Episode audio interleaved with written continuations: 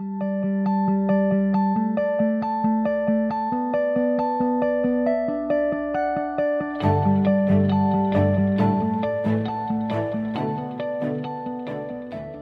here today with my good friend Jim Minarik. He is the chairman of DEI Holdings and also the chairman and founder of Forte for Children. And we're just going to hang out with him and talk to him. Jim, welcome. Thanks, Welcome Art. to the conference. Great to have you here. Great to be here. You're going to get up here in a little bit and uh, add value to the team, and we're looking forward to that. So, um, what uh, what has hit you at the conference so far? Well, First, the, the general quality of the speakers is just outstanding. And whether it's uh, been Charles Hazlewood, had some great stories to tell about conducting orchestras and being a leader and bringing the best out of all the individual contributors in the orchestra. Um, right along, I, I think the common theme of recognizing first that in our leadership roles, we're dealing with human beings and not with human doings. And I think that's always a, a good reminder for all of us. And certainly, as a recovering CEO, something that I've been working on a lot in my journey. So let's go down that path. You're, Jim, you're in that uh, that season now. You've kind of stepped away. Uh, you used to be the CEO of, of uh, uh, DEI Holdings. So um, just share with everybody what's what what that what is that like, and uh, what do you see in your future, and uh, um, how, how's that going for you?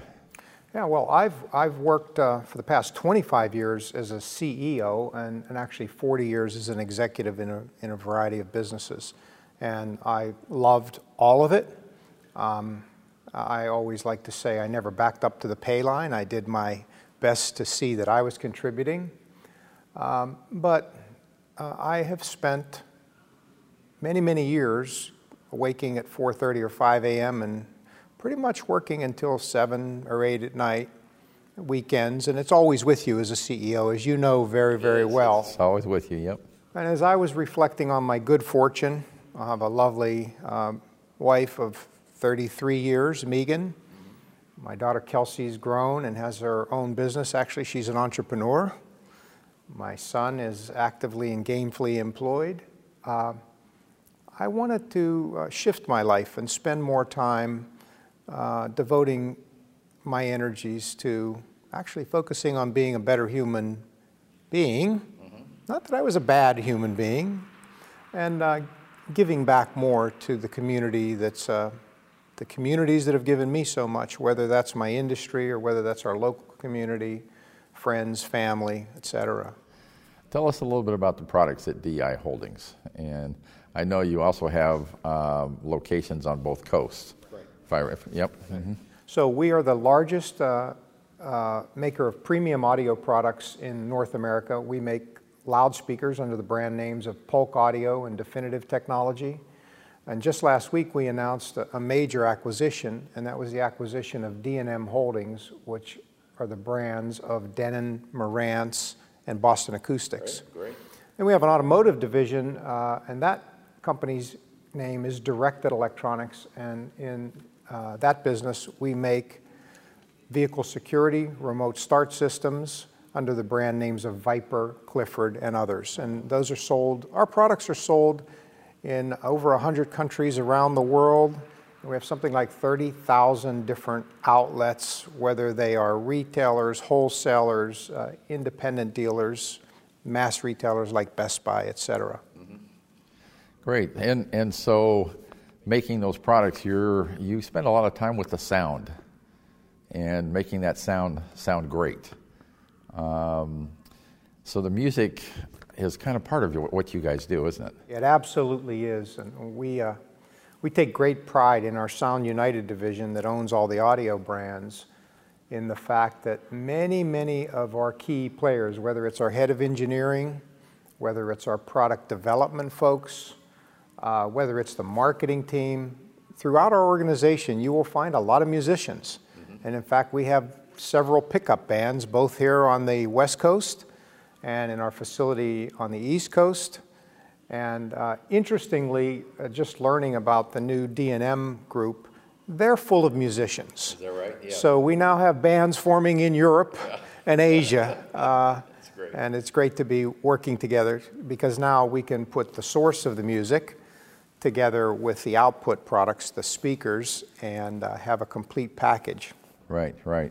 What's what's in the in your role as CEO there? What was the what was the thing that you um, that got your heart the most in that role? I realized a long time ago, uh, Art. Uh, actually, when I was 14 years old, I, I had my first actually caring about me in a business, and it was the uh, owner of a hardware store in West Mifflin, Pennsylvania. His name was Chin Levine. I was 14 and I was working for a dollar an hour, and I was stocking shelves. And one day he came to me and he said, Jim, I see you have a fertile mind if you're interested, I want to help you learn business. And he was amazing, actually. He showed me how to cut pipe, cut glass, thread pipe, do electrical fixture installations, how to order inventory, how to sell products. He just spent a lot of time with me. That was at 14. That was at 14. Oh, that's great. And, and really, I never forgot that. So um, I often, every every month I would hold an associates meeting while I was running the company. Uh-huh. And I shared a lot of information, mm-hmm. uh, stuff that I probably shouldn't have, especially when we were public. But my feeling has always been I never know who's going to be the next CEO. Exactly. It could be that person who just started with us and they're on the loading dock or in service or warranty or shipping. Mm-hmm. Um, so I didn't know the name servant leadership until I met you. Uh-huh. but my life was sort of full of examples of servant leadership that benefited me. And uh, I've always tried to bring a strong emotional quotient to, to my leadership style. Right, right. Now, now you have been in that public world and you've um, gone into the private world as well, and you've dealt with the, the, the VCs and uh, uh, everything in that. Um, and uh, you're still smiling, uh, and that's, uh, that's an accomplishment. Um, you have any advice for us, for us leaders that are, are maybe in a public company or they're transitioning from that public world to a private world? Um, what kind of uh, things would you give your leaders when they were going through that transaction, that, that transition? Yeah, Th- that's definitely a question, Art, where I, I wish I knew then what I know now. Yeah, exactly. uh, because we were a private company owned by private equity and we had exp- had some explosive growth and gotten up to nearly $500 million of revenue and um, over $50 million of EBITDA. So we went public on the NASDAQ in 2005.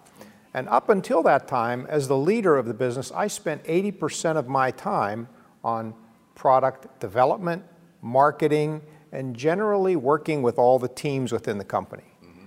When we went public, as a public company CEO, I quickly found out that 80% of my time was going to dealing with Wall Street, investors, bankers, lenders, and that was not a good use of my time. But at the size we were at, it was just what had to happen. Yeah. So I would caution anybody who's in that sub $1 billion kind of category that's going public to be very careful because it's hard not to become distracted, not just for the CEO, but for my leadership team. Exactly. And we had a few bumps along the way. Now, we, we managed to uh, turn lemons into lemonade ultimately, but it was uh, a difficult learning experience, especially because we went public at the peak of the Sarbanes Oxley uh, oh, yes. legislation. Mm-hmm. And uh, for example, our audit fees as a private company doing the size business we said were $250,000 a year. After we went public, our audit fees were $2.5 million. Two and a half million. Two and a half million dollars. Wow. wow. And the accountants and the auditors really had a massive role in the business uh, that we just were not used to. Any value added to the company from spending that money? Uh, not two and a half million dollars. Not two and a half, uh, right, not two and a half million. I, I would say we were already a well-disciplined company with strong audited financials, but um, in terms of controls, we, we implemented even more controls that, that made us compliant with Sarbanes Oxley and learned a number of things that even after becoming a private company again in 2011, uh, we've kept, and I think it's benefited our organization. Yeah, yeah, great, great. So you mentioned servant leadership uh, a minute ago, and uh, you founded Forte for Children. So tell us the story of what led you to be the founder of that uh, charitable organization. Happy to. Um, it all really kind of got started. I was with the company one year after uh, uh, taking over from the founder, uh, now Congressman Darrell Issa and his wife Kathy. And I was holding a dealer council in uh, 2001 in our offices here in Vista with about 20 dealers from around the United States. And we had a television on in the back of the room. The date of the dealer council was 9 11, 2001. We sat in that room, Art, together as business partners, as friends, and watched in horror as those horrible terrorist attacks unfolded. And we were supposed to be talking about the business, and none of us could bring ourselves to really get into business. We watched television all day long and the next day. And that inspired me to think about how horrible it was, and we had to do something. I didn't know what to do. So, what we did was reach out to all of our suppliers around the world, all of our customers, uh, 3,000 customers in the United States, about 30 suppliers globally, all of our uh, local domestic suppliers of office supplies, and we said, We're raising money to help the victims of 9 11. Will you help? Well, we quickly raised about $115,000 wow. in wow. about two weeks. Wow. And we sent that to the Red Cross Specific Fund for helping uh, the victims. And that sort of started within uh, our team the feeling that we can and should be doing more. Now, we always gave corporately, uh, but it was at a, a, certain level that we could afford under private equity ownership. Yep. Um, that next year, a, our HR director took me to our local Boys and Girls Club in uh, Vista, our hometown, introduced me to a lot of the kids. I saw the great environment that they were in, the safe environment. And I had to go to the bathroom, Art. Oh, yeah? I went to the bathroom, and it was so horrible. It reminded me of the YMCA in McKeesport, PA when I was 10 years old. And I thought, oh my God, we have to do something about that. So we organized, I, I, I, enlisted our entire team who felt the same as I did. We had about 100 employees at that time. And uh, we held a charity golf tournament. And we ended up raising over $100,000. And we took all of that money and went in and not only, we didn't just give them the money, our teams went in, we hired contractors, we did the work ourselves, and we redid those bathrooms. And that was so cool to see the little kids go in and it's clean and it's safe yeah, and it's, it, it, it, was just awesome. And that was really the beginning of our, our desire as a company and my desire as a leader mm-hmm. to formalize that. Yeah. So we created our charitable foundation, originally called DEI Holdings Children's Charitable Foundation, ultimately being renamed to DEI's Forte for Children. Mm-hmm. And Forte, of course, has a meaning in music, which means with emphasis. With emphasis. With emphasis, right? right. right? Mm-hmm. And uh, especially being in the music business, um, Forte um, just fit perfectly with us. I love the F that you took off the violin. Uh, thank you. I love that. Thank yep. you very much. Yep. That, that, was designed by our chief design officer. That was, that was cool. Michael DiTullo, yeah.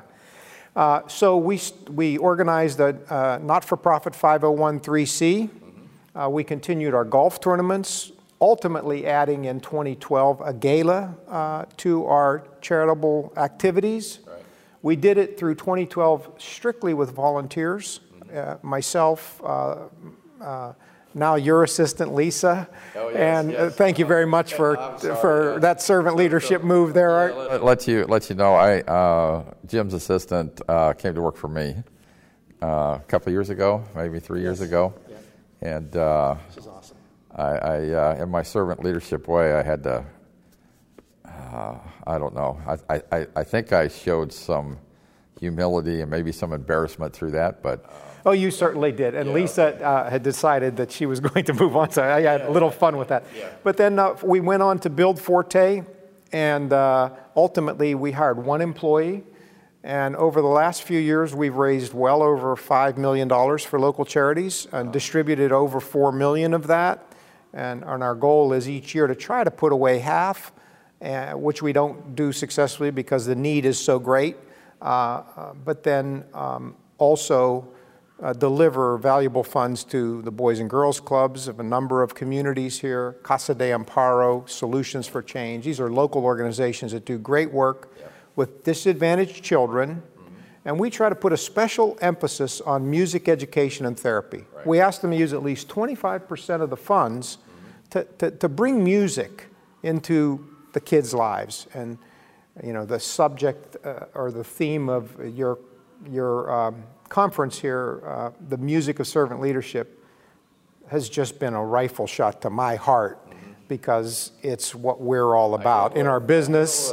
And now I know why you invited me to speak. Yeah, exactly, exactly. Yeah. Jim's passionate about that. Uh, you've, because of the business, you've been able to engage some very interesting people um, in your charitable work. Um, Franco Harris has been at your golf tournament and yes. just been a big supporter yes. of your gala. Um, share with everybody a little bit of his heart and why he's involved. Sure, I'd be happy to. Yeah. Well, having gone to Penn State uh, in the uh, late 70s, Franco was uh, two years ahead of me, so he was a Penn State football player.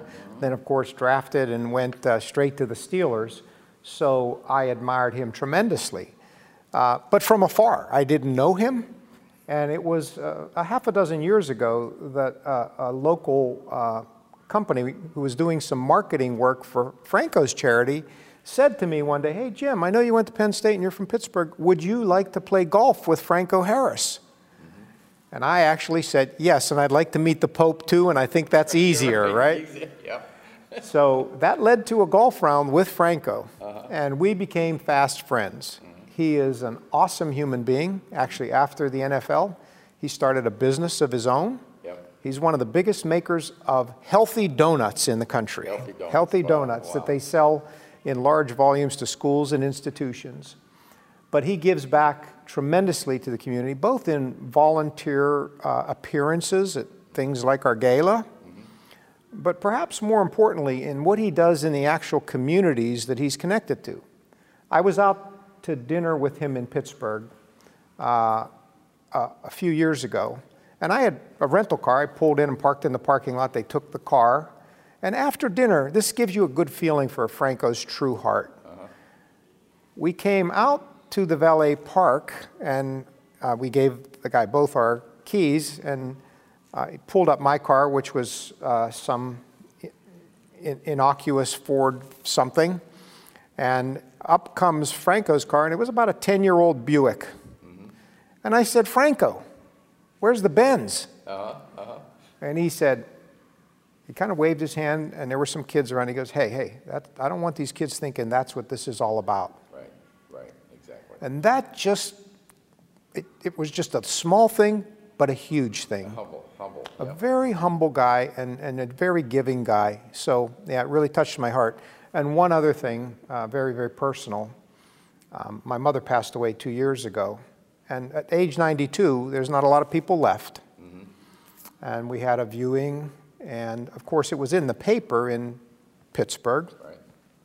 We were there, and there were two people there with my wife and I. It was getting a little late in the evening on a Friday. And through the door walks Franco Harris and his wife. He didn't have to do that. Yeah, right. It's just a, a, reflection of the kind of heart that he has. Exactly. So he's been tremendously helpful to us and to many other organizations uh, giving back. Yep. Yep. Uh, Jim, share share with us when you started the foundation Forte for Children, and um, you started that work. What's been your biggest surprise that's come out of that work? something that you got that you weren't expecting. Yeah. Well, the, the part that we expected and focused on was we wanted to give back, and we have given back. But uh, much as several of the speakers have mentioned here, the part that was an awesome and unexpected surprise was how much the work that we've done through our charitable foundation has given to all of us at DEI. I mean, when we're recruiting people today, very often, you know, we go through the usual thing. This is what the company does, and this is how we think about people and, and caring about each other. And then we end up talking a little bit about the foundation. And it's quite amazing at how many people, when, when it's a tough job market like it's becoming now, choose us over some very big competitors. Yeah, yeah. Um, there's some great companies here in San Diego, um, yours among them. Uh, but the large ones like Qualcomm and others who are, are also just great, great corporate citizens. But when they, when the candidates see and hear what we've been doing and the pride that our people have as they meet different members of the team, it's had an impact on making people want to become a part of our family. Yeah, exactly. So it's just been awesome. Yep. yep. Well, I'll share with everybody as we close here. The first time I visited Jim uh, in Vista in their headquarters, uh, I believe it was either in their lobby or just behind the lobby, was a wall full of pictures of, I think, your management team. Now, they weren't the traditional pictures of uh, a bunch of people in suits and, and, and dressed like, you know, we call them suits when they walk in the door, right? Yeah, suits. Um, it was pictures of the, the, leadership team when they were babies, when they were younger, children. children. And um, that was pretty. I had a hard time picking Jim out out of the out of the crowd, um, but uh, it, it was a neat impression because I think what it left for me was the leadership was open and, and to the vulnerability uh, and letting people know that we're, we're real and we're just like you. It isn't about putting your pants on, it's about I was that age too, and we're all children. And um, it, it left a distinct impression on me, and I think that was pretty cool. Um, I've never, I've never seen that in any other organization. In all the organizations I visit, I've never seen that anywhere else. Wow. Yeah. Well, yeah. Um, uh, thanks for sharing that. And, and, as you know, the child certainly lives on in all of us all the time. That's, it's, yep. it's, it's so true. Yep. So, thanks for uh, the chance to be here. Yeah, Jim, thank you. We're looking forward to getting you up on stage here in a little bit, but uh, thank you for spending some time with us and just chatting. All right. All right. Thank you very much. We hope you enjoyed this conversation, and we encourage you to learn more about servant leadership and the services of the Servant Leadership Institute by visiting our website at www.servantleadershipinstitute.com. We're excited to announce the release of our latest publication, the Servant Leadership Journal, an 18 week journey to transform you and your organization, written by our founder and CEO, Art Barter. The book is available now on Amazon or our website. And save the date for our 2018 Servant Leadership Conference, February 19th and 20th in San Diego, California. Thanks for listening and allowing us to add value to your day.